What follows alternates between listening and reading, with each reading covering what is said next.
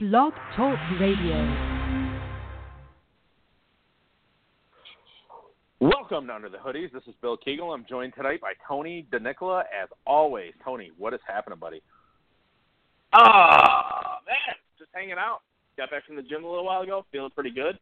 And uh, if I go on a quick tangent on uh, the gym and people who like to frequent the gym, um, those who know me, I, I love get my fitness on. Have a great time with it. We all know the New Year's coming. You know that time where your local gym turns into um, basically a scene out of the Royal Rumble, and you're just throwing people over the top rope left and right. And obviously, I can't stand it. I feel if you're going to work out, you know, where are you the other 11 months of the year? But uh, I hit you up with a picture the other day, and uh, we got a good laugh out of it. I uh, hopped on the elliptical, and I happened to look over to my left, and I see this gentleman wearing a mask while running. You know, I've I've never done research on it, but I've seen the stupid elevation mask. I think it's one big fad. I think it's stupid. I think it serves you no purpose whatsoever. It's one of those, you know, being a me monster. Oh, look at me. Look at what I can do. Look, I'm wearing this cool mask. And then I took a closer look at the guy, and it's not even an elevation mask. It was a straight up gas mask, like out of like World War II or Vietnam or something. I I, I live in Cato, New York. I'm in the middle of the country, and this guy is wearing a gas mask. Like I, I was fearing that like the communists were going to bomb us or something. I mean, we have one street light. I don't exactly think we're a, a high target for weapons of mass destruction, but I mean, you may, maybe maybe I'm wrong. Who knows? That picture I described is one of those. You know, there's the doomsday preppers. That guy was like the doomsday runner. Like that was ridiculous. Like that's not an elevation mask. That's some actual oh uh, the uh, Axis powers are dropping mustard gas. Let's throw this on kind of gas mask. That was like an old timey gas mask with like the uh, the canister for uh, you know that that that actually puts oxygen back in your body. Like that thing was absurd, and it wasn't even hooked to anything. I mean, he really would have been as I mean, he would have gotten more cardio out of just wearing a just your typical ski mask. I don't know what he was doing. All that thing would be doing is it's not really restricting your air. I don't know, but it was definitely one of the one of the weirdest things I've ever seen. I mean, that guy made a. It's not like he just had that in his trunk. Like he grabbed that from his unit because he was wearing a he was wearing a uh, just your your your standard issue tan undershirt for your ACUs in the army, and uh, so he got that from his unit, brought it to the gym, put it on, and then hit the treadmill. That was one of the more bizarre pictures I've seen in a while. I hope I'm painting a clear enough picture. So think think uh, Axis powers dropping mustard gas in a farm in France, and what the Allies would wear uh, to uh, not to breathe that in. That's what he was wearing. Yeah, and uh, people want to see it. I took a photo of it, and I will pop it up over on the Twitter. So uh, if you want to go take a look at it, uh, at Under the Hoodies on Twitter, at Bill K Eagle, at Tony Cuse 44. Uh, feel free to hop on, and you can uh, you can see through my eyes what uh, I got to witness at the gym the other night, and just the the sheer horror of it. I, I honestly thought about just uh, biting the top off my water bottle and just screaming "fire in the hole" and just chucking it toward him and see what his reaction would be. yeah. Um. it, it. I wonder what his reaction would have been. What What would that guy's posture have been if he would have done that? Because he would have been like, "Oh, everyone else here is screwed but me." Because I brought my handy dandy gas mask from the 1920s. Yeah, I don't, I don't know, man. I didn't know what was going on with that. That was that was one of the more bizarre things I've seen in a while. So, um, but I'm actually glad that he did it because it's uh, it's given us quite a bit of uh, it's conversation piece for sure. But uh, you know what? Oh, yeah. let's just get right into it. Um, we have a game to review. Um, uh, the result of said game is not one you and I expected. So Giants, Cowboys. Um, both teams look kind of bad. That was not a good game. That's not what I would uh, refer to as quality. Um, and uh, everybody's seen it by now, and if you haven't, well, that's weird. Um, you shouldn't be listening to the show. But you you'd think like both of these offenses on paper are high power, but like I pointed out like I pointed out last week's episode, the Giants offense has been the second worst in the league since week seven, and they've played some cupcake defenses. Chicago, Cleveland, uh, just just not good defenses, and their their defense is still pretty bad. So that begs the question: the Cowboys' defense good, or is the Giants' offense uh, offense floundering pretty pathetically because they haven't really put together a, a nice, solid scoring drive in quite some time. I mean, they had some uh, BS ones against Pittsburgh, um, but yeah, I mean, what I, I guess my biggest takeaway from that game is you know, the offense is struggling a little bit in Dallas. Not a big deal. I think they'll right the ship. That offensive line is too good. And uh biggest takeaway I took away, and this might be a little bit of a homer pick, but let me know what you think. The Giants defense is like a world beater right now. I especially without its best player, Jason Pierre Paul. Um, at least most talented player. Uh, I mean, that's the big thing I took from it is that the defense just looks fantastic. Steve Spagnuolo coached the game of his life. But as a Cowboys fan on the other side, what did you what did you take from it? Uh, the Giants' defense has definitely improved. I don't think they're great. They're not world beaters. Uh, I I think the Cowboys, the fact that they went one for 15 on third down, they did themselves no favors. But I, I'll freely admit, I mean, besides Zeke going over for 100 yards, uh, Prescott looked completely lost. He finally looked like a rookie, deer in the headlights, missing throws left and right, missing his read, couldn't connect with Dez at all. It, I mean, and he was a crazy stat I found out too they haven't completed a pass on third down since Thanksgiving. So that's against Minnesota now and against the Giants. So yeah, I'll give I'll give the Giants defense credit. I I think they're very much improved. I think they're a good, not great defense. But the Cowboys, you know, only getting 260 yards, it, they you know they did no favors with the passing game. No, I 100% agree with you. But the Giants' defense has, uh, I have some stats on them here that I'm going to pull up. But I mean, if you watch them, I mean, the defensive they they did a pretty good job getting pressure in creative ways. What I saw them doing a lot is they were sending. Uh, they were sending the outside linebacker essentially to take out Tyron Smith, and then having uh, Olivier Vernon stunt, and then you know, I, I said say stunt, but coming on a little bit of a delay, uh, which was actually kind of uh, kind of an impressive thing to watch. That how they were sort of uh, you know they're they're reverse double teaming um, Tyron Smith, which was which was interesting. I mean, I thought that that was that was really good. That was really good scheming by uh, by uh, Spagnuolo. So, um, but here we go. So since week six, the Giants have the third best defense, uh, third down defense. Or, geez, I can't talk right now. Since week six, the Giants have the the best third down defense, the best scoring defense, second most sacks, and are tied for fourth in takeaways. Um, so those are pretty good stats uh, by all accounts by the Giants. I mean, it seems like the tale of two seasons. With uh, you know, ever since week six and week seven, the offense has been bad. The defense has been really good. Um, they also have the best scoring defense. They're tied for the best scoring defense in the league with, uh, I do believe, Kansas City. Um, a lot of that is thanks to Landon Collins and his five-game stretch where he had an interception. I think he had a couple touchdowns.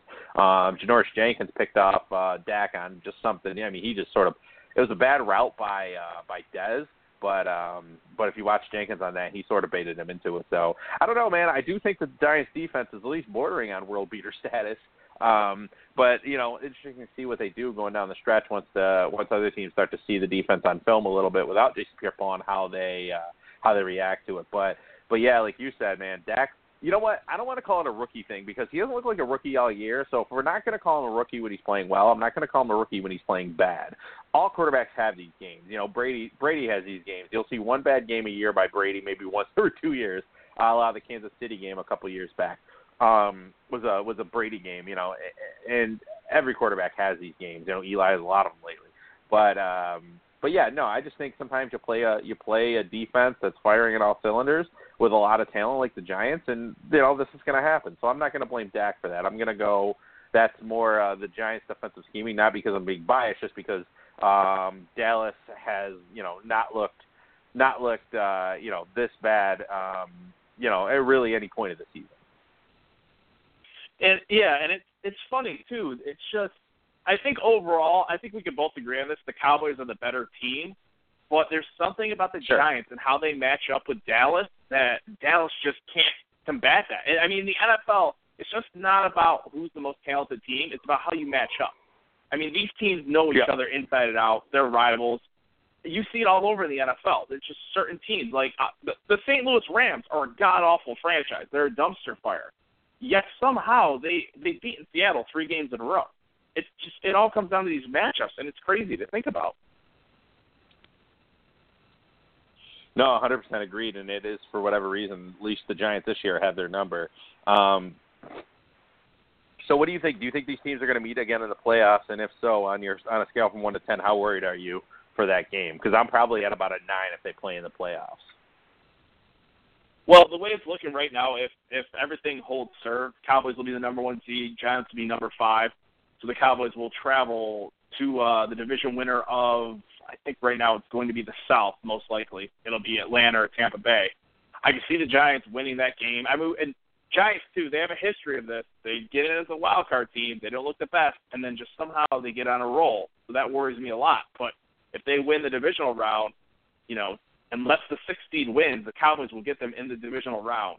Maybe if the six seed wins, they'll get them in the NFC or yeah, the NFC title game. But I'm, I mean, one out of ten. I my worry is about at an eight. I mean, they just they match up so well. They it seems they have our number. I'm I'm extremely concerned with it. Uh, at the end of the day, though, I want to play the best team. I don't want to just try to avoid anyone as a fan. Like I, I I'm concerned about the matchup, but deep down, I want the Giants again because my biggest fear is that we don't prove that we can beat that team. I don't want that asterisk on our season. Like I want another match with the Giants, and I want the Cowboys to beat them. What do you think about um, Tony Romo versus Dak? You know, what, all these calls for Dak's job. I mean, how do you how does that sit with you as a Cowboys fan? Um, I mean, just just the outside looking in as a Giants fan, uh, I think I would much I'd feel better going against Dak in the playoffs than I would Romo in the playoffs. But how say you? Yeah, I said it early in the year. I mean, people know me. I'm the biggest Tony Romo fan. Um, I've been a Romo apologist many times. I I feel the ceiling with what the offense can do is higher with Romo than with Dak. I'm not saying you throw out the chemistry though and throw in Romo, but I wonder how it's going to go. Let's just say, for example, I mean, Tampa Bay is no slouch. People who are sleeping on Tampa Bay don't. They've won five games in a row. They shut down a high-powered offense in New Orleans. They shut down Kansas City, which is a great team. Their defense has been phenomenal the last five games. So, I mean, let's say Dallas loses to Tampa Bay. Let's say the Giants beat Detroit. Next thing you know, the Giants are one game back, and the Cowboys have a tough game with Detroit, who would be coming off a loss. So I, if they lose to Tampa Bay, and then let's say the next game against Detroit, Dallas is down at halftime, I, I almost feel like they might have to throw Romo in. I, I feel th- the window is so small to get to a Super Bowl, and this team is built to get there. So ideally, you want the best player on the field, and if if Dak is just struggling and he just can't get it done, I, I feel like you got to throw in Romo. And at the end of the day, Dak is signed for three or four more years. I mean, it's not like this isn't a situation like Denver last year where you know they put Peyton Manning back in over Brock Osweiler, and then you know that that led to Osweiler hitting the road and going to Houston and signing a huge deal, which at the end of the day was actually a good thing for Denver. But I, I feel uh, it, it's tough, man, because you don't want to throw up that chemistry, but ideally, I want the best quarterback in the game. I, uh, yeah, it, it's a tough call either way. Okay, so we're gonna play a quick game, um, and what we're gonna do is basically I'm gonna list the I'm gonna list each team in uh, in the playoff race currently, and list basically you know the the closest to getting in. I'm not gonna sit here because like there's you know the only teams that are officially eliminated in the AFC, for example, is the Rams, the Bears, and the Niners. So I'm not even gonna mess around with the Eagles, Panthers, uh, Saints, and the Cards. So so the teams in to the playoffs if they started right now is Dallas, Detroit. They're the one and two. Um, three is Seattle, four is Atlanta, five is New York, and six is Tampa Bay. So the three teams on the outside looking in are Green Bay, Minnesota, Washington. Um, which one of the teams that are in right now would you take out, and which one would you put in, or whatever combination of each? Like, what six teams do you think deserve to be in? Are Are you happy with how the playoffs sit right now? The one team I take out, and it's tough to say because I've been singing his praises all year, but I think that finger injury to Matthew Stafford is going to affect him. And Detroit has a Mm-hmm. very tough schedule remaining. They have the Giants, they have uh, um, Dallas, and they have Green Bay to finish out the year. Those are three potential playoff Oof. teams. Yeah, that's that's that's a murderer's row right there. Giants are looking for playoff That is brutal. Dallas looking to clinch a first round bye. Green Bay is just looking to get in, and I think it's going to come down to that Week 17 game, Detroit versus Green Bay.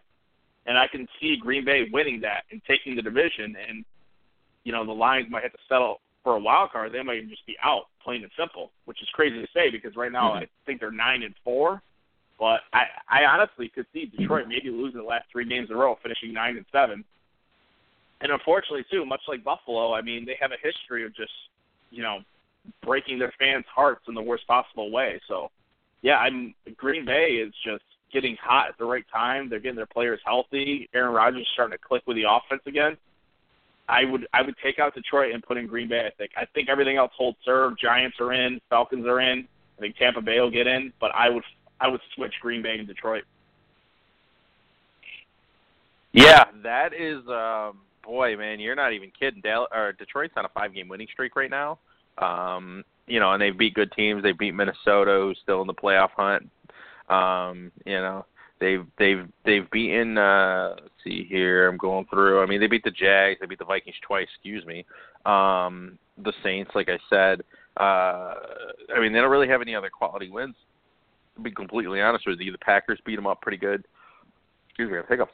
Um, but yeah, no, I think you're right on that one. I think before last week, I honestly, I would have said the Giants. I would have said the Giants, and I would think that Washington deserved to be in. But I mean, that was sort of an embarrassing loss to uh, Arizona by them. I, I just, I don't know. I, I, I as of right now, I, I, it's hard for me to disagree with you. Uh, The, I think the only team I would, I would, I would put in there is I, I could see, I man, yeah, I, I, I'm just looking at the schedule. I mean, Seattle has a cakewalk going in. I think they have. uh who do they play? They play San Francisco, uh, L.A., and uh, who's their other team there? My phone's going really slow. And Arizona. Yeah, so they should sort of bitch slap their way into the playoffs pretty pretty easily. Even though Russell Wilson has looked like absolute trash uh, the last two games. I mean, the forty to seven is you know a lot of that's the defense. It wa- wasn't really Russell Wilson. It was he, I think he's two touchdowns, eight interceptions in his last two games. Um, but that being said, I mean, I still think that's a dominant defense, and I still think they're going to get in. I think they're going to make a lot of noise in the in the playoffs. Um, but yeah, no, I think I'm agreeing with you. Just looking at their schedule, I think it's I think you can kind of knock Detroit out, and you can put in Green Bay. I don't think Minnesota's for real. Uh, Washington, it'll be interesting to see, but I think they they I mean that lost to Arizona I think might have just kicked them out of it. But that being said, the team in the hunt, uh the the three teams that are in the legitimate hunt in the NFC are three of the four losses the Giants have. So unfortunately they hold tiebreakers over that uh that fifth seed the Giants are in and they did the Giants did themselves a massive favor by winning that D- Dallas game. So uh we'll see how they play against Detroit and um you're right though. I think I would uh I think I would agree with that. I think Green Bay's going to get in. I think Detroit's going to be out. Yeah, and here's the other um, crazy stat about uh, Detroit and Stafford. He has eight fourth quarter Mhm. comeback wins this season, which sets the new NFL record.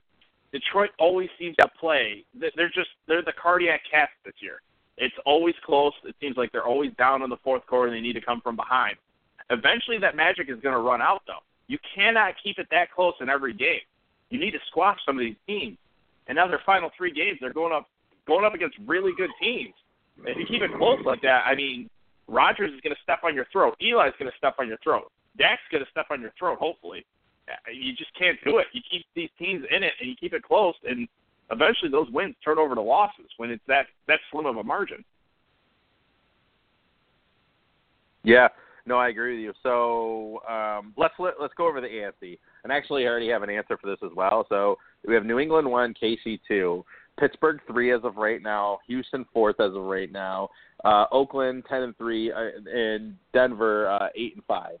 So uh, I'll go first here. Give you give you a little second to think about your answer. I think Denver's out, um, and I think Baltimore's in. Uh, I mean, just looking at the schedule, Denver has uh, New England, Kansas City, and Oakland. That's their final three. That is brutal. That is brutal. They're going to finish eight and eight, and I actually think Baltimore is going to get in. I mean, they're they're four and zero against their division. Um, they do play Pittsburgh. They do have a little bit of a tough road ahead, but it's not like it's undoable, especially for them. Um, so looking at their final three, they play Philly at home, they're at Pittsburgh and at Cincinnati. I mean, they split those games. They're nine and seven. I actually think they're in over uh, over the Matt Moore led uh, um, Dolphins and uh, the uh, I don't I don't trust any team in the AFC South. So I think it's Baltimore and Denver out. Baltimore, Denver out. Um, I got to agree with Denver. I think their road is just too tough, and they're not. They're ranking near the bottom of the league in rushing. They have no run game going. Uh, Trevor Siemian, he's he's an all right quarterback. I just don't think he does enough, especially you know this Sunday going up against Brady. That's that's gonna be a tough one, and Brady's got revenge on his mind. But uh, a team that's hot and that I just absolutely love has got to be the Tennessee Titans. They're traveling to KC this weekend. Um, it's great too because that game is going to be strength against strength. Tennessee's offense versus KC's defense. Tennessee's fourth in league in yards Mm-hmm. per game, third in points per game. KC's third on defense against that. Um, turnovers. Tennessee doesn't turn the ball over. KC's tied for seventh in takeaways. It's it's strength versus strength. Tennessee's offense versus Kansas City's defense. Um, I'm gonna go on a limb too. I'm gonna I'm gonna pick Tennessee with the upset. I think Tennessee will beat KC Ooh. in KC. Yeah, yeah. Tell me about it. I, I don't feel too confident in it, but I'm going on a limb. Um, actually, no, I do feel confident about it. Screw that. You know what? I, I I'm confident Tennessee will beat Kansas City. So Tennessee, I'm gonna put in over Houston because I just think Osweiler and his quarterback play is a dumpster fire, absolute trash. That he has, he they gave him 72 million. It's absolute joke. So I think Tennessee will end up winning the South and get a home playoff game. Uh, I think everything else holds serve, though. I mean, New England's going to run away with the one seed. Uh, the two seed, as far as KC Oakland, uh, it's it's such a toss up. I'm going to give it to Oakland though. Um, yeah, so New England, Oakland.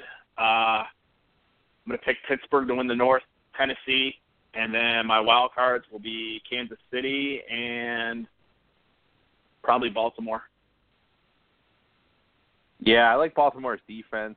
Um, I, I I'm with you. I think Joe Flacco's experience, and uh, I man, I'm thinking if uh, I think the Patriots. I, I, there's a theory floated out there um, that maybe the Patriots will tank their last game so Miami gets in. If it breaks right, that they're going to essentially rest their quote unquote rest their starters and uh, tank their last game so Miami gets in, so they don't have to see Baltimore which I think would be a really, really interesting move by Belichick, and it's definitely something I wouldn't put past him. But maybe he, you know, Brady's had a Brady, Brady, Brady suffered a uh, more than they want to admit knee, uh, severe knee injury. I don't, I mean, I don't know about the severity of it, but it was a pretty brutal hit. It was sort of helmet to knee, and uh, you know, Brady being the uh, the superhuman 39 year old, almost 40 year old he is, um, didn't miss any. I don't even think he missed a snap but uh, it's a pretty significant knee injury. So I think Belichick's going to rest, air quotes, rest his starters week 17, and maybe uh, um, and uh, somehow let Miami, if like I said, if it breaks right, get into the playoffs. So they have to face them in Baltimore because I don't think they want to play Baltimore in the playoffs. Because I mean, obviously Monday night game aside, I I think that for whatever reason, like Eli whenever that he plays, whenever he decides to uh, to uh, come out of his coma, Joe Flacco just just he, I wouldn't say he owns the Patriots, but I know he strikes fear in the heart of Patriot fans, and uh, I think it'll be interesting to see if that's what they do. Um, wouldn't put it past Belichick to pull a move like that. It'd be funny, but uh, wouldn't put it past him. Yeah, I knowing Belichick and the evil mastermind that he is, I wouldn't either. And the press or the post game press conference about that when they uh, question him on it will be pretty hilarious too because we all know how Belichick Oh, yeah. doesn't like to give up a whole lot at the post game. But I mean, we'll see. We'll we'll see if the Pats are in a position to even do that if they can because they're a game up right now in the AFC. We'll see if they're far enough ahead where they can rest starters. Um, but yeah, the Pats are going to run away with the AFC either way, though. I think. I mean, Brady's numbers in December are just ridiculous. I believe he's. I just had it here a second ago. One sec. Uh, Brady is 50 and one since 2007 at home versus the AFC. 50 and one. That is ridiculous.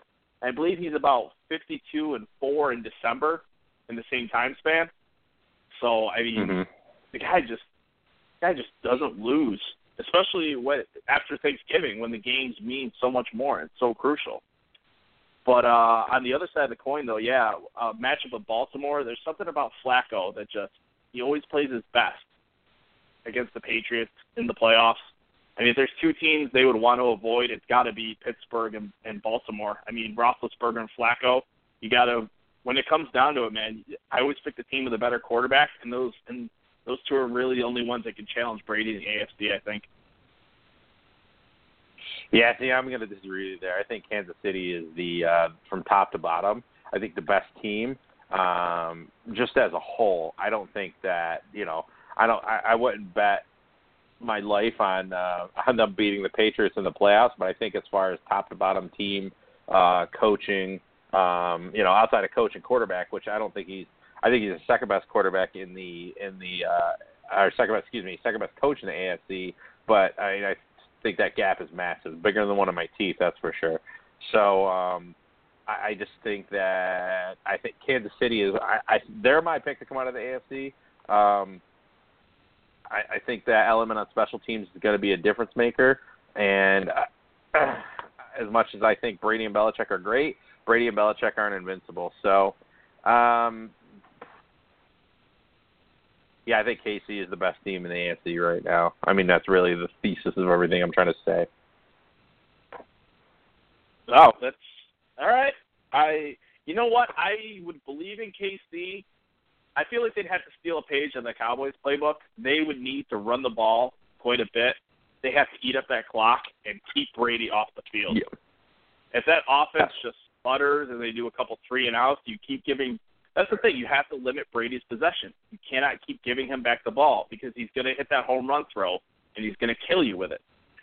So if Kansas City, I mean, their defense is great. Let's. There's no doubt about it. If they could play great defense, run the ball, control the clock, maybe get Brady in the patch for a turnover. I you could sell me on it. I just I still feel it's Patriots all day. I I think it is a close matchup. I just I, I just can't bet against New England. Yeah, but here's the thing though. I mean they're not invincible. They have an elite pass rusher in in Justin Houston. I mean, what's been what's been the blueprint to to, to beat Brady? Keep him off the field, and when he's on the field, keep him in uncomfortable situations. Who's going to do a better job in the AFC at doing that than Kansas City? You know, with special teams with uh, the despicable Tyreek Hill, um, the running game with a combination of West and um, why am I drawing a blank on their other running back's name?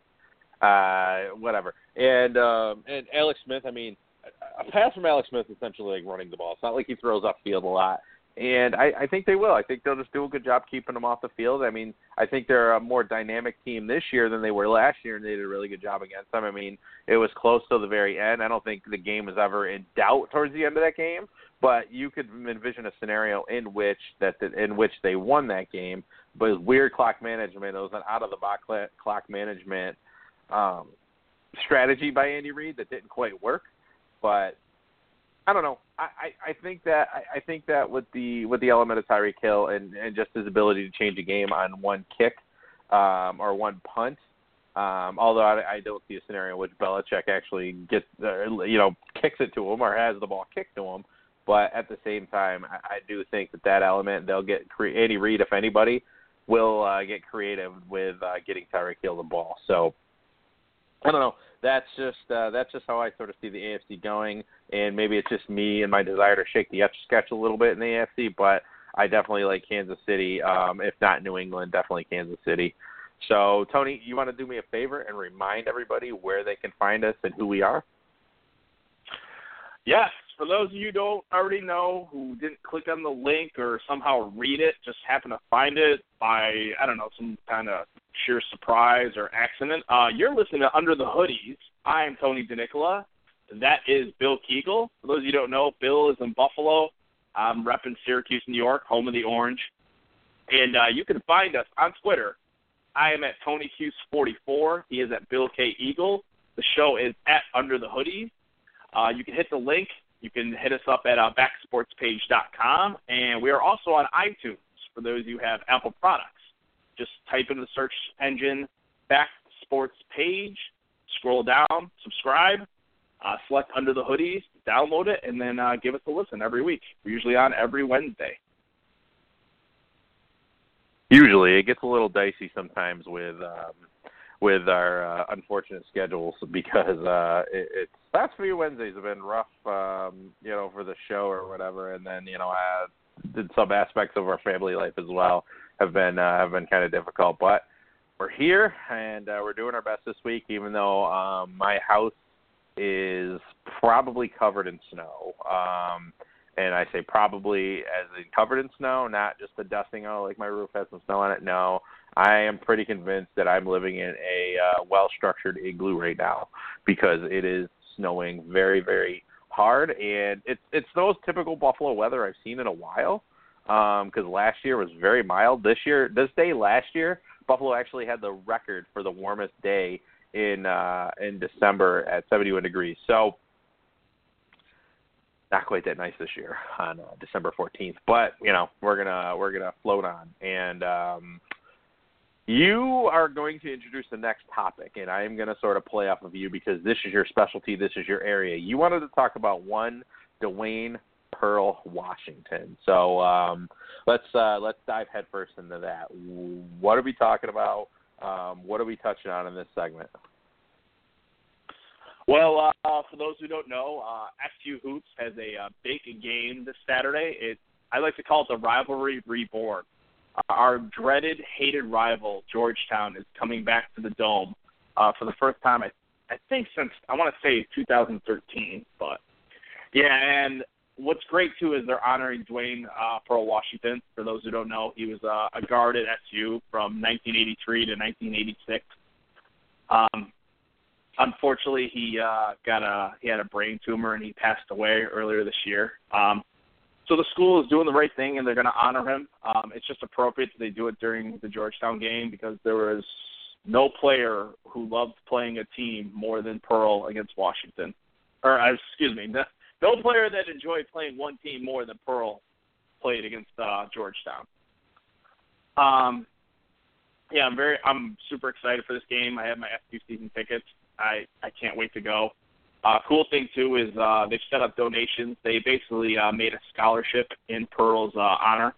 Uh, Pearl left SU after his junior season and went to the NBA, and eventually he ended up going back and finishing his degree. So basically, the scholarship they set up is for student athletes to come back, those who don't graduate, and basically finish up their degree.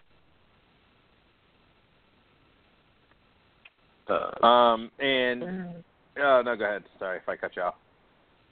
I don't know. Go ahead. Sorry, I was just looking something up quick. So no, this is uh, this is significant because uh, with Syracuse moving to the ACC, this rivalry, you know, a lot of people would would have thought died. And um, the cool thing that college basketball is doing is that a lot of these uh, these Big East rivalries that uh, sort of went away with the uh, with the uh, you know, putting Syracuse in the ACC and other teams from the Big East into the ACC. Um, they're sort of uh, bringing them back. So Syracuse is going to play Georgetown. They're going to play UConn. Um, you know, they're going to start. You know, everybody remembers the the one of the greatest college basketball games of all time. You know, uh, it was the Syracuse UConn game in which you know they went to six overtimes and Jonny Flynn was involved, and it was just one of those you know crazy college games that are going to go down in history hundred years it's going to be still talked about. So, um, but that's the great thing about what college basketball is doing now is, and what Tony's alluding to is going to the Georgetown uh, at the Carrier Dome, um, and just like he said, the uh, the rivalry reborn. Um, so a lot of significant moments, a lot of hatred between these two teams. Syracuse a little salty that uh, that um, John Thompson talked a big game and was you know would go on about you know ethics and and getting the right type of guy in, but then he goes and gets a at the time very troubled Allen Iverson, who was probably wrongfully in prison, and bringing him on the team uh, in order to trade wins. Uh, a lot of Syracuse uh, guys also believe that uh, Georgetown might be slightly overrated. I mean, what have they made one Final Four since Patrick Ewing left? Uh, Syracuse has been to five in that time. Um, you know, no even real cracks in national titles, no great teams. Syracuse has had a number of them. Um, so uh, so yeah, there's definitely a lot of crap talking before. And and uh, another funny thing is a lot of people don't know Hillary Clinton went to uh, or excuse me, Bill Clinton went to Georgetown, and uh, and I do believe Donald Trump's son also went to Georgetown. Um, whereas the uh, the V POTUS, uh, Mr. Uh, Joe Biden, who had the pleasure of being uh, I would say being deployed with, but he was deployed attached to the unit that I was. Um, Bo Biden, who uh, unfortunately died um, a couple years back, uh, great guy. Um, but anyway, Joe Biden went to Syracuse Law School, so um, a lot of weird political ties with these two schools too. So, um, so yeah, I, Tony's Tony's going to be better at speaking about this than I, but uh, from my very very um, comparatively limited knowledge, uh, I mean, no one has more knowledge about the Syracuse basketball program outside of. Uh, Jim Boeheim than Tony does. Um, so comparatively, my limited knowledge. That's uh, what I know of the rivalry and um, just uh, my uh, my recollections on it as well. And what the hell is a Hoya, by the way? Yeah, I, I I've never been able to figure that out. I don't even know how it ties into a dog, but yeah, I mean the rivalry really kicked off uh, back in 1980. Uh, SU was number two in the nation. They had a 57 game home winning streak going, and uh, Manley Fieldhouse, which was our old venue.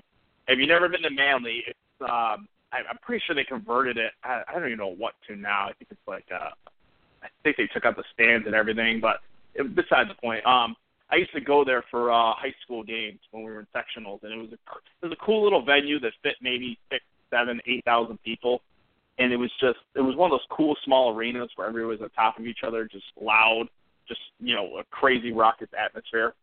But yeah, February 13th, 1980, the final game there. Um, SU was ranked number two. Georgetown upset them.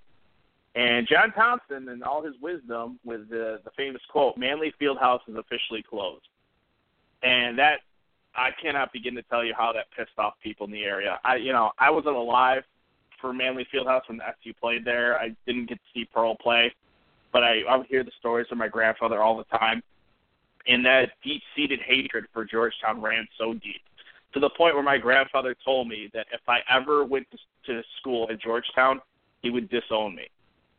And you know, you could laugh about it, ha ha, like uh, you know, he didn't really mean it. No, he literally meant it. If I were to go to Georgetown, he basically would have kicked me out of the family. That's how deep that rivalry ran. I mean, you had generations of kids growing up in Syracuse that just you learn to hate the color gray. You learn to hate John Thompson. You learn to hate Patrick Ewing. You you despise Georgetown with every ounce of your being. And it, it's what was great about the rivalry too is that it was just so intense and so physical.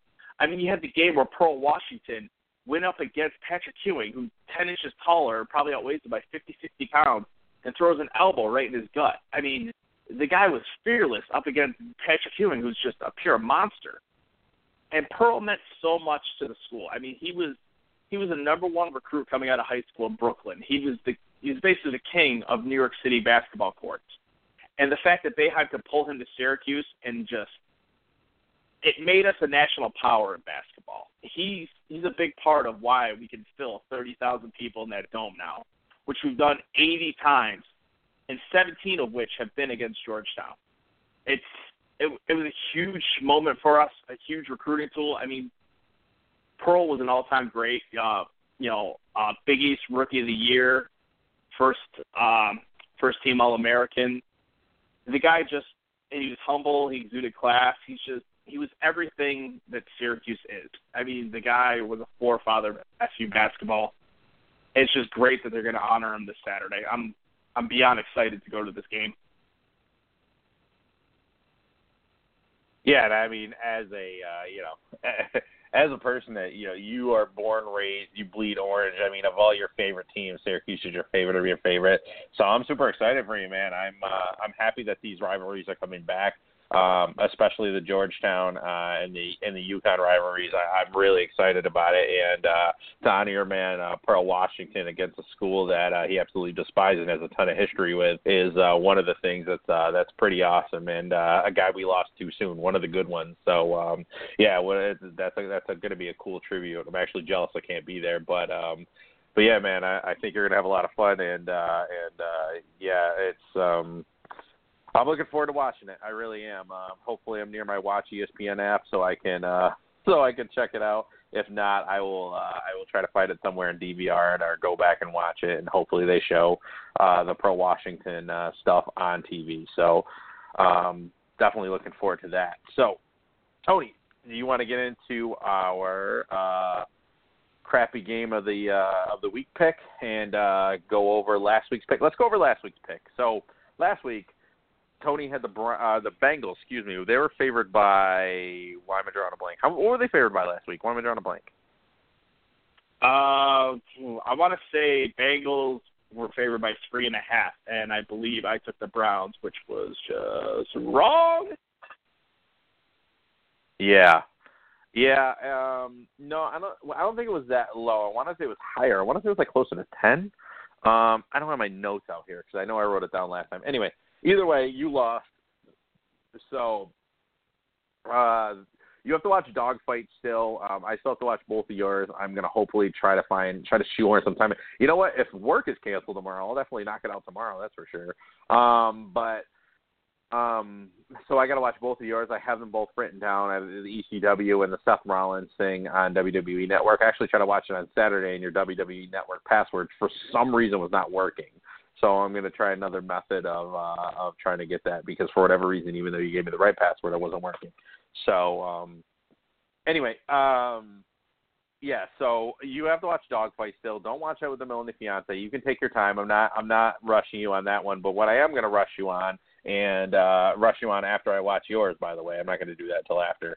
Is uh, you're going to watch Zootopia? That's going to be your next movie. I know that was the one I tried to give you an out on, but you know what? I really want to see. I really want your opinion on Dogfight. I actually really want to take about five minutes of the show and discuss that movie because because uh, I actually might rewatch it at some point. Um, uh, and then I really want to talk about that movie because I that's one of my favorite documentaries. I love the guy that made that documentary, Billy Corben. Uh, I think I talked about this on another show. Um, but Billy Corben's made Cocaine Cowboy sort of everybody's default favorite documentary. Um, if anybody loves 30 for 30s, he did three of them. He did the U, he did the U2, and he did Broke. Broke is one of the best 30 for 30s. The U is another one of the most critically acclaimed 30 for 30s. The U2 was as entertaining as anything you're going to watch on any of the 30 for 30s. Um, so uh, definitely, definitely still watch Dogfight, but again, don't watch it with the mill or the fiance.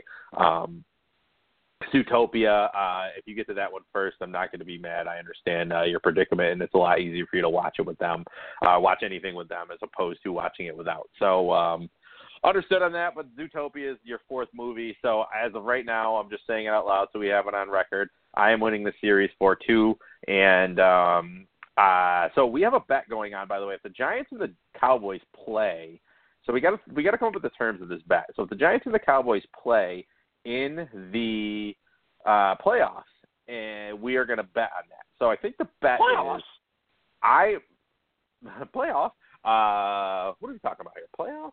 Um, so I think the terms of that bet, at least on my end, are if the Cowboys beat the Giants in the playoffs, my daughter, my sweet innocent baby girl, has to wear a Dallas Cowboys jersey every Sunday next year. So that is the terms.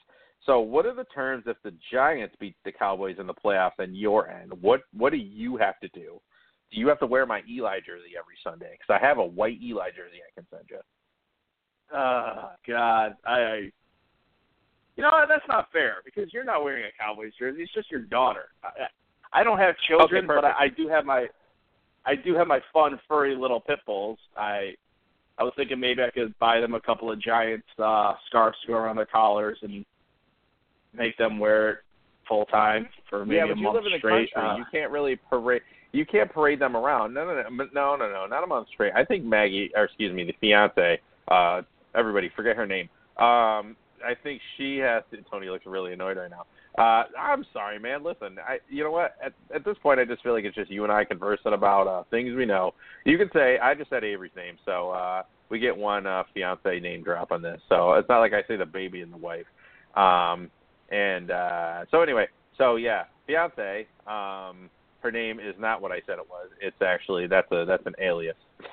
And so maybe she Her name's Mark. has to wear one of. Yes, m- yeah, and my, and my wife's name is Dorothy. We'll just give them all old people names, but it's everybody in our life.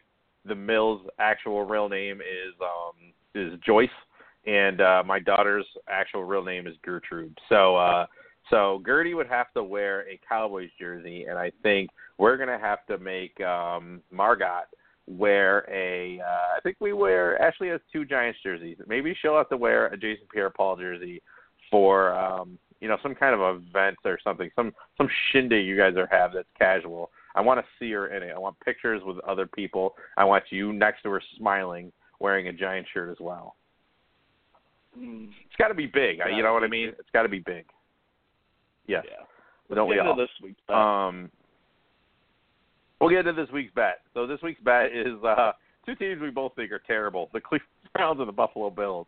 And boy, Tony, it's a, we are counting down to a magical, a magical episode. Uh, we're not sure when this magical episode is going to take place, but when the magical episode happen uh, happens, you will know when this episode is happening. Uh, we have a great idea. Um, Bills related, and uh, I'm not gonna. I'm not even gonna tease it. it. You'll know. You'll know. It'll probably be next week. Get this right. But um, It'll be next so The, it'll be next week for sure. Oh man, they better not lose to the Browns. Poor Bills. Um. So That's all right. that's let's the most check this. Buffalo for- thing that could happen is for Buffalo to lose to Cleveland. I I I feel so confident about it. It's ridiculous. So the season will officially look like that fat guy who jumped through the table's leg. Basically, is what you're saying. Yeah, is if the Bills lose to Cleveland. Can we can we talk about that real quick? All right, maybe maybe it's because I'm a pro wrestling junkie, but my God, man, if you watch an ounce of wrestling, you would know. You never go through a table feet first. Go through it with your back. You want to you want to use the biggest part of surface area on your body so that the impact is minimalized. Why would you go through it feet Yeah. first? It's just not the right form. I mean, we've seen Bills Mafia in the past. They've hit RKO's on each other. They've hit stunners. We've seen a guy do a moonsault at the back of a truck through a guy on a guy through a table. Bills Mafia, be better. I, I'm surprised it took Yeah. this long though for someone to get seriously hurt. I mean, that guy snapped his leg like it's a twig. It, it was gruesome yet awesome. You don't see a lot of fat guys getting compound injur- compound uh, fractures, so uh, I I really enjoyed that aspect of it. So um, yeah, I enjoyed it. Um, it was it was fantastic, but and I, I I sort of felt bad for him after the fact. Not even the fact that he you know shattered his leg, but the fact that when he was down on the ground writhing in pain, people just came up and started taking pictures of him, and the guy filming didn't even budge. Like he just he just sat there and kept uh kept recording. So I thought that was entertaining as well. You know what though? I give a lot of credit to that cameraman though, because how many times have you watched a YouTube video and the moment of impact happens and then they just run over and forget about the camera? Like his No. I, I, his duty to just keep filming it the entire thing on video. I I I can't. I appreciate that. You know, props to that guy. No, I 100% agree with you. So since I won, the Bills, uh, I'm taking the Bills, and uh yeah, I'm taking the Bills. So you have, uh oh God, I have the the Bills in the 10th ball. God, do I really think Buffalo's going to be Cleveland by 10? In in Buffalo, oh boy, with the weather the way it is, game actually might be played somewhere else. Um, ugh, That's a lot of I'm going to take Buffalo. I am going to take Buffalo, uh, begrudgingly. I'm going to take Buffalo to win by more than so. Uh, this is this is probably our this is probably the one I'm the most nervous about, to be honest with you. I don't feel 100% confident in this one. As far as the ones I've had to pick myself, this is definitely the one I think I could lose. That's embarrassing. Sorry, I I uh, too lazy to hit my phone and hit mute. Um. So uh, you know, you know, most radio shows or whatever have cough buttons. I think old Bill needs a yawn button here. He's getting old. So anyway, um, I did that on purpose so you would bitch at me after the show that I should be yawning on the show. So go ahead. You you've got a potty mouth tonight. You're cursing quite a bit. It's amazing how you curse way more than I do, and people who know us personally would, you know, put their hard-earned money down that it would be me doing it.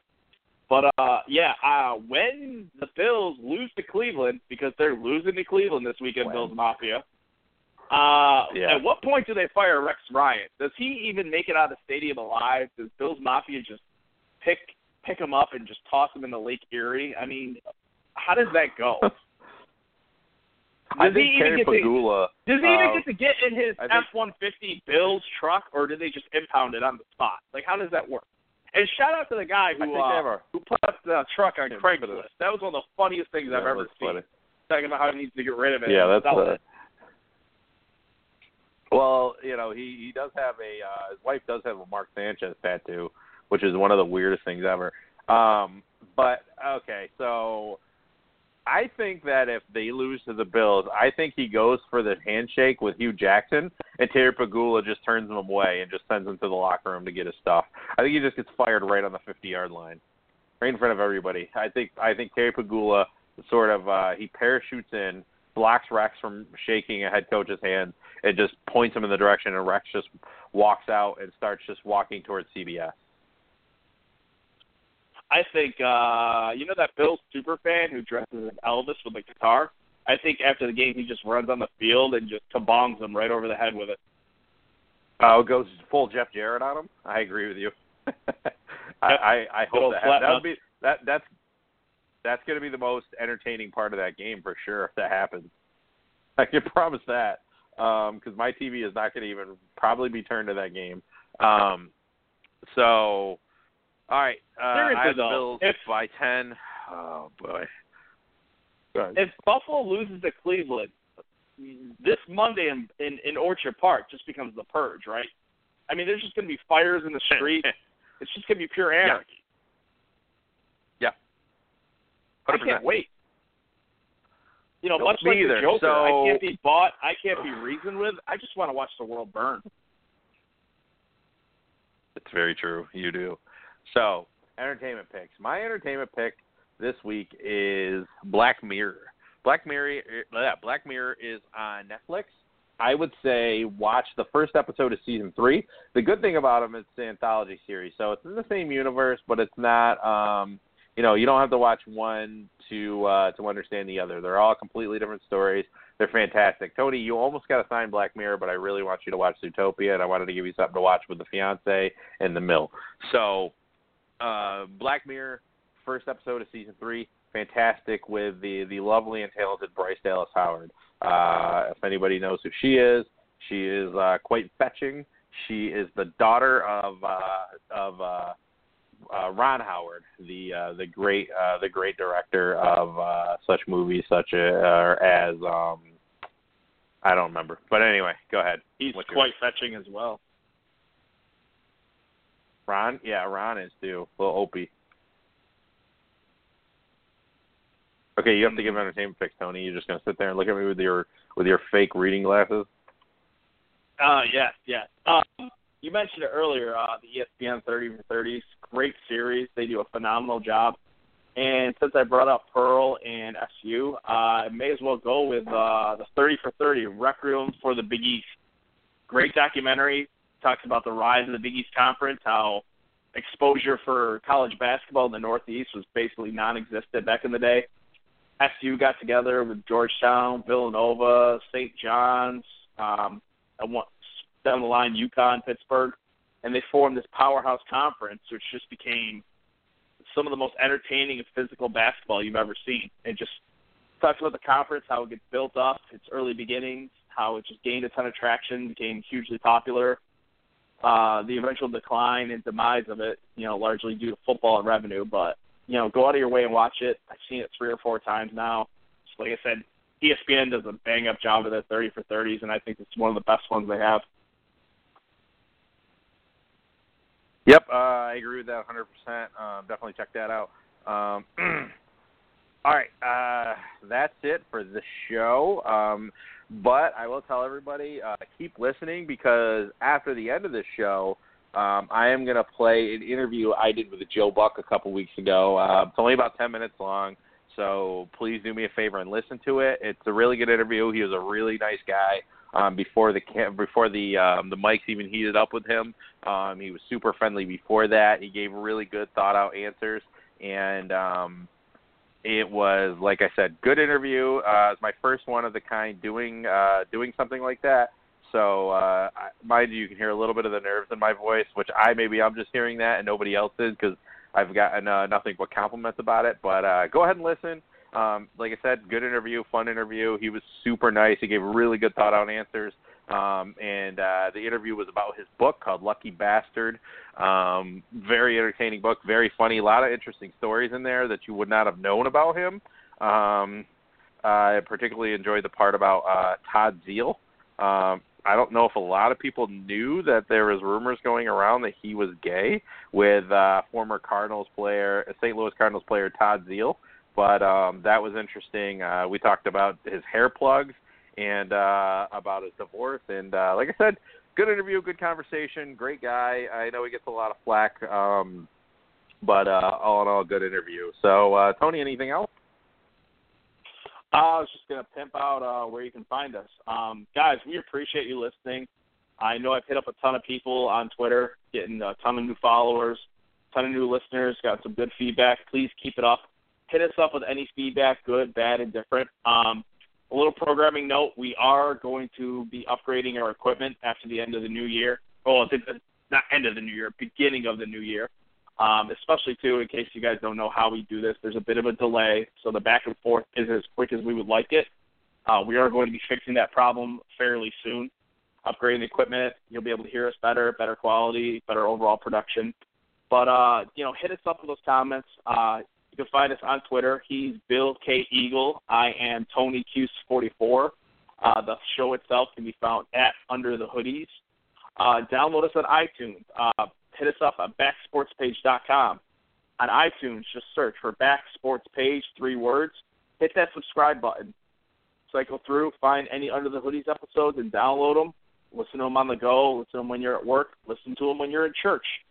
Guys, we appreciate you listening week by week. This is only going to get better, and just hit us up with that feedback. We really appreciate it.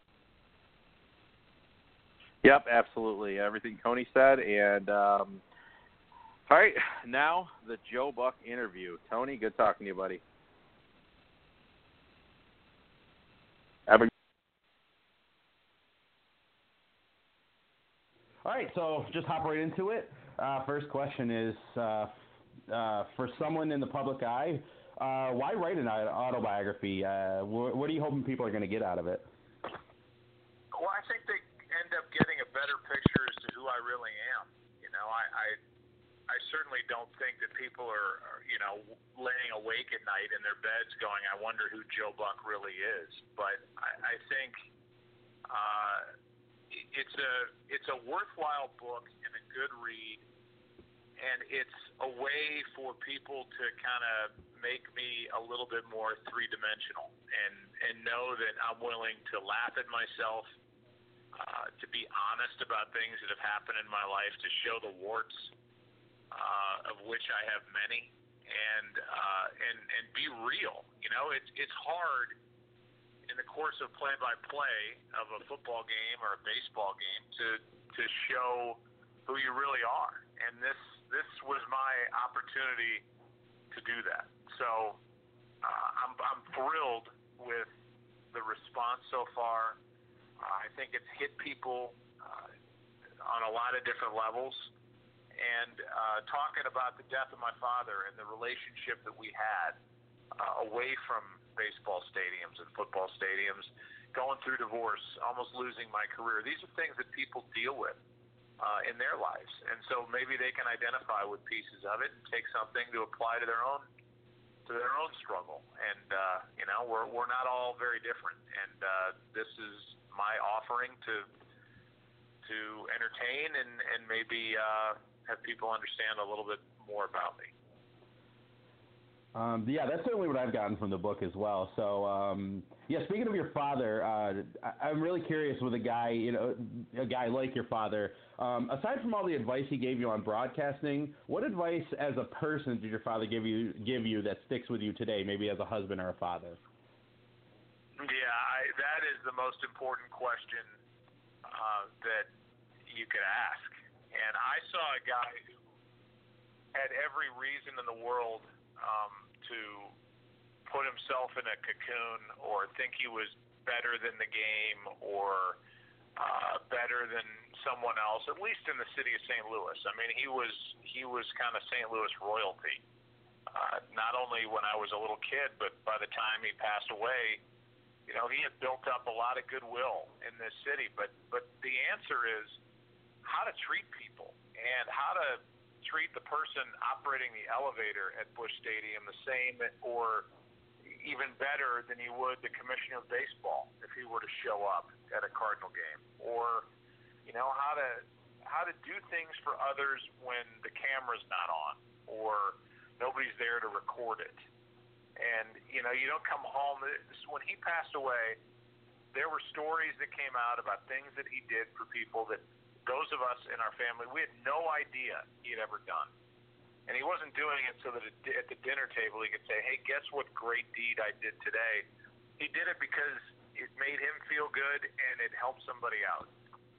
And so I, I learned how to be a good person from my dad, and uh, and and that's way more important than how to call a home run or a touchdown or whatever it may be. And and and that's you know a living example is is what I've tried to do for my own kids. And uh, I, I don't know that I've always done it perfectly, but I've certainly tried. Uh, you wrote about divorce in the book how does your first marriage bleed into your second marriage, and has that made you a better husband now, going through the divorce and uh, dealing with uh, with your daughters? Um, how has that made you? Has that made you a better husband? And uh, I guess what lessons can you take from that?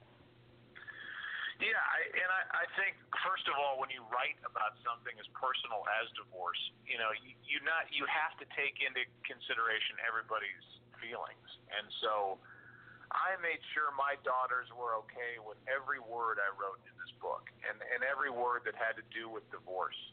That's something that's that's more traumatic than but I, I married my high school sweetheart. Mm-hmm. We were married, I guess, by the end of it for 19 years, and we, I think, did our very best, but grew apart. And you know, thankfully, there was no one else involved and we came to an understanding that we were going to part ways, and, and the most important thing for us was to raise our daughters the best way we could. And so that's what we've done from the, the minute they were both born. And so I, you don't ever go through something like that and not learn and not get better. And, and I think I'm, I think I'm a better husband, uh, and, and I think I'm in a marriage that uh, is more understanding uh, I married a, a woman who's at ESPN, who is on air, who gets the business, who uh, is a huge heart, and uh, you know, thankfully, everybody's moved on and and probably come out better for it. Uh, but but going through that was was a difficult thing, and writing about it was just as difficult. How was the reactions to the book, uh, your ex-wife and your daughters? it's it's been great, um, and and I'm so thankful for that. You know, like like I said, if if my daughters were not okay with one word in that book, I would change it. And I gave them both the manuscript before it came out, and they both read it front to back. They loved it, um, and they they they said, "Go." You know, this this is a good representation of what we all went through and uh, my ex-wife is fine with it. Uh, we've talked about it. You know, it's it's something I I said to her, and I would say to anybody. I'm 47, writing about my life. There's no way I cannot talk about my failed marriage, and you know, it's something that I think a lot of people go through. The divorce rate's over 50%, and so it would be disingenuous and an incomplete story if I didn't put it in. So thankfully, everybody's okay with that, and uh, I think it's pieces of the book like that that so many have identified with, uh, and, and that's what's made me really happy with it. Uh, as a guy, I'm in my early 30s, so I worry about losing my hair also. But I found it therapeutic that you admitted it was about vanity. Um, was it helpful? Was that helpful to you to admit and uh, what was the general response to that part of the book? It's been great. You know, it's it's kind of like I've become the hair loss whisperer because now that, that this book has come out, so many people have come to me like, "Oh my God, I, I I had no idea." You know, I feel the same way, and I've gone through the same procedures, and so yeah, it was therapeutic. And uh, I I don't. I'm sure you know all of us who have lost hair have had the same thoughts. Like there's something about your virility that you feel like is is taken away or maybe it's a it's a sure sign that you're getting older and you don't like it. So it's not unique. And was it therapeutic? Absolutely. And I loved being able to go on Jimmy Fallon's Tonight Show and Mhm. say to the crowd and say to the audience, "Hey, I, you know, so I had this hair plug procedure and I almost lost my voice." And and that gets people's attention because nobody really talks about that stuff. So I figured, why not let it all hang out? And if you're going to write a book, write a book. Right, and be honest as possible. No, understood. So um, Mhm. my last uh, thing is just a just a statement. I've uh, something I've wanted to tell you for a while because I'm a, I'm a, I admire your work. And uh, on February 3rd, 2008, you called the Giants Patriots Super Bowl in Super Bowl 42. Uh, on that date, I had just gotten to Baghdad, Iraq, and uh, there was something about that game. Me being a Giants fan since as you know as little as I could remember, at that moment, at that point, that was the biggest moment of my life, and to spend it in Iraq and um, and uh, and, and Oh sort of God. have you as the backdrop to that moment, getting me out of being scared and being depressed. I just want to thank you so much for that. Um, it's Oh uh, man, really. that, that makes my that. Oh, Yeah, th- I mean, it. Uh, no, thank you. I mean, it, it's. I'm telling you, there's, you know, what you guys do is uh, is fantastic, and uh, you know, just for that uh, three hours, it was good to hear your voice. So uh, I just wanted to thank you, and that's all I had, Mr. Buck. Thank you so much. Thank you. Thanks for uh, thanks for all you do, and I, I appreciate that more than you know. So thanks. All right, thank you. Okay, take care. You too. Bye.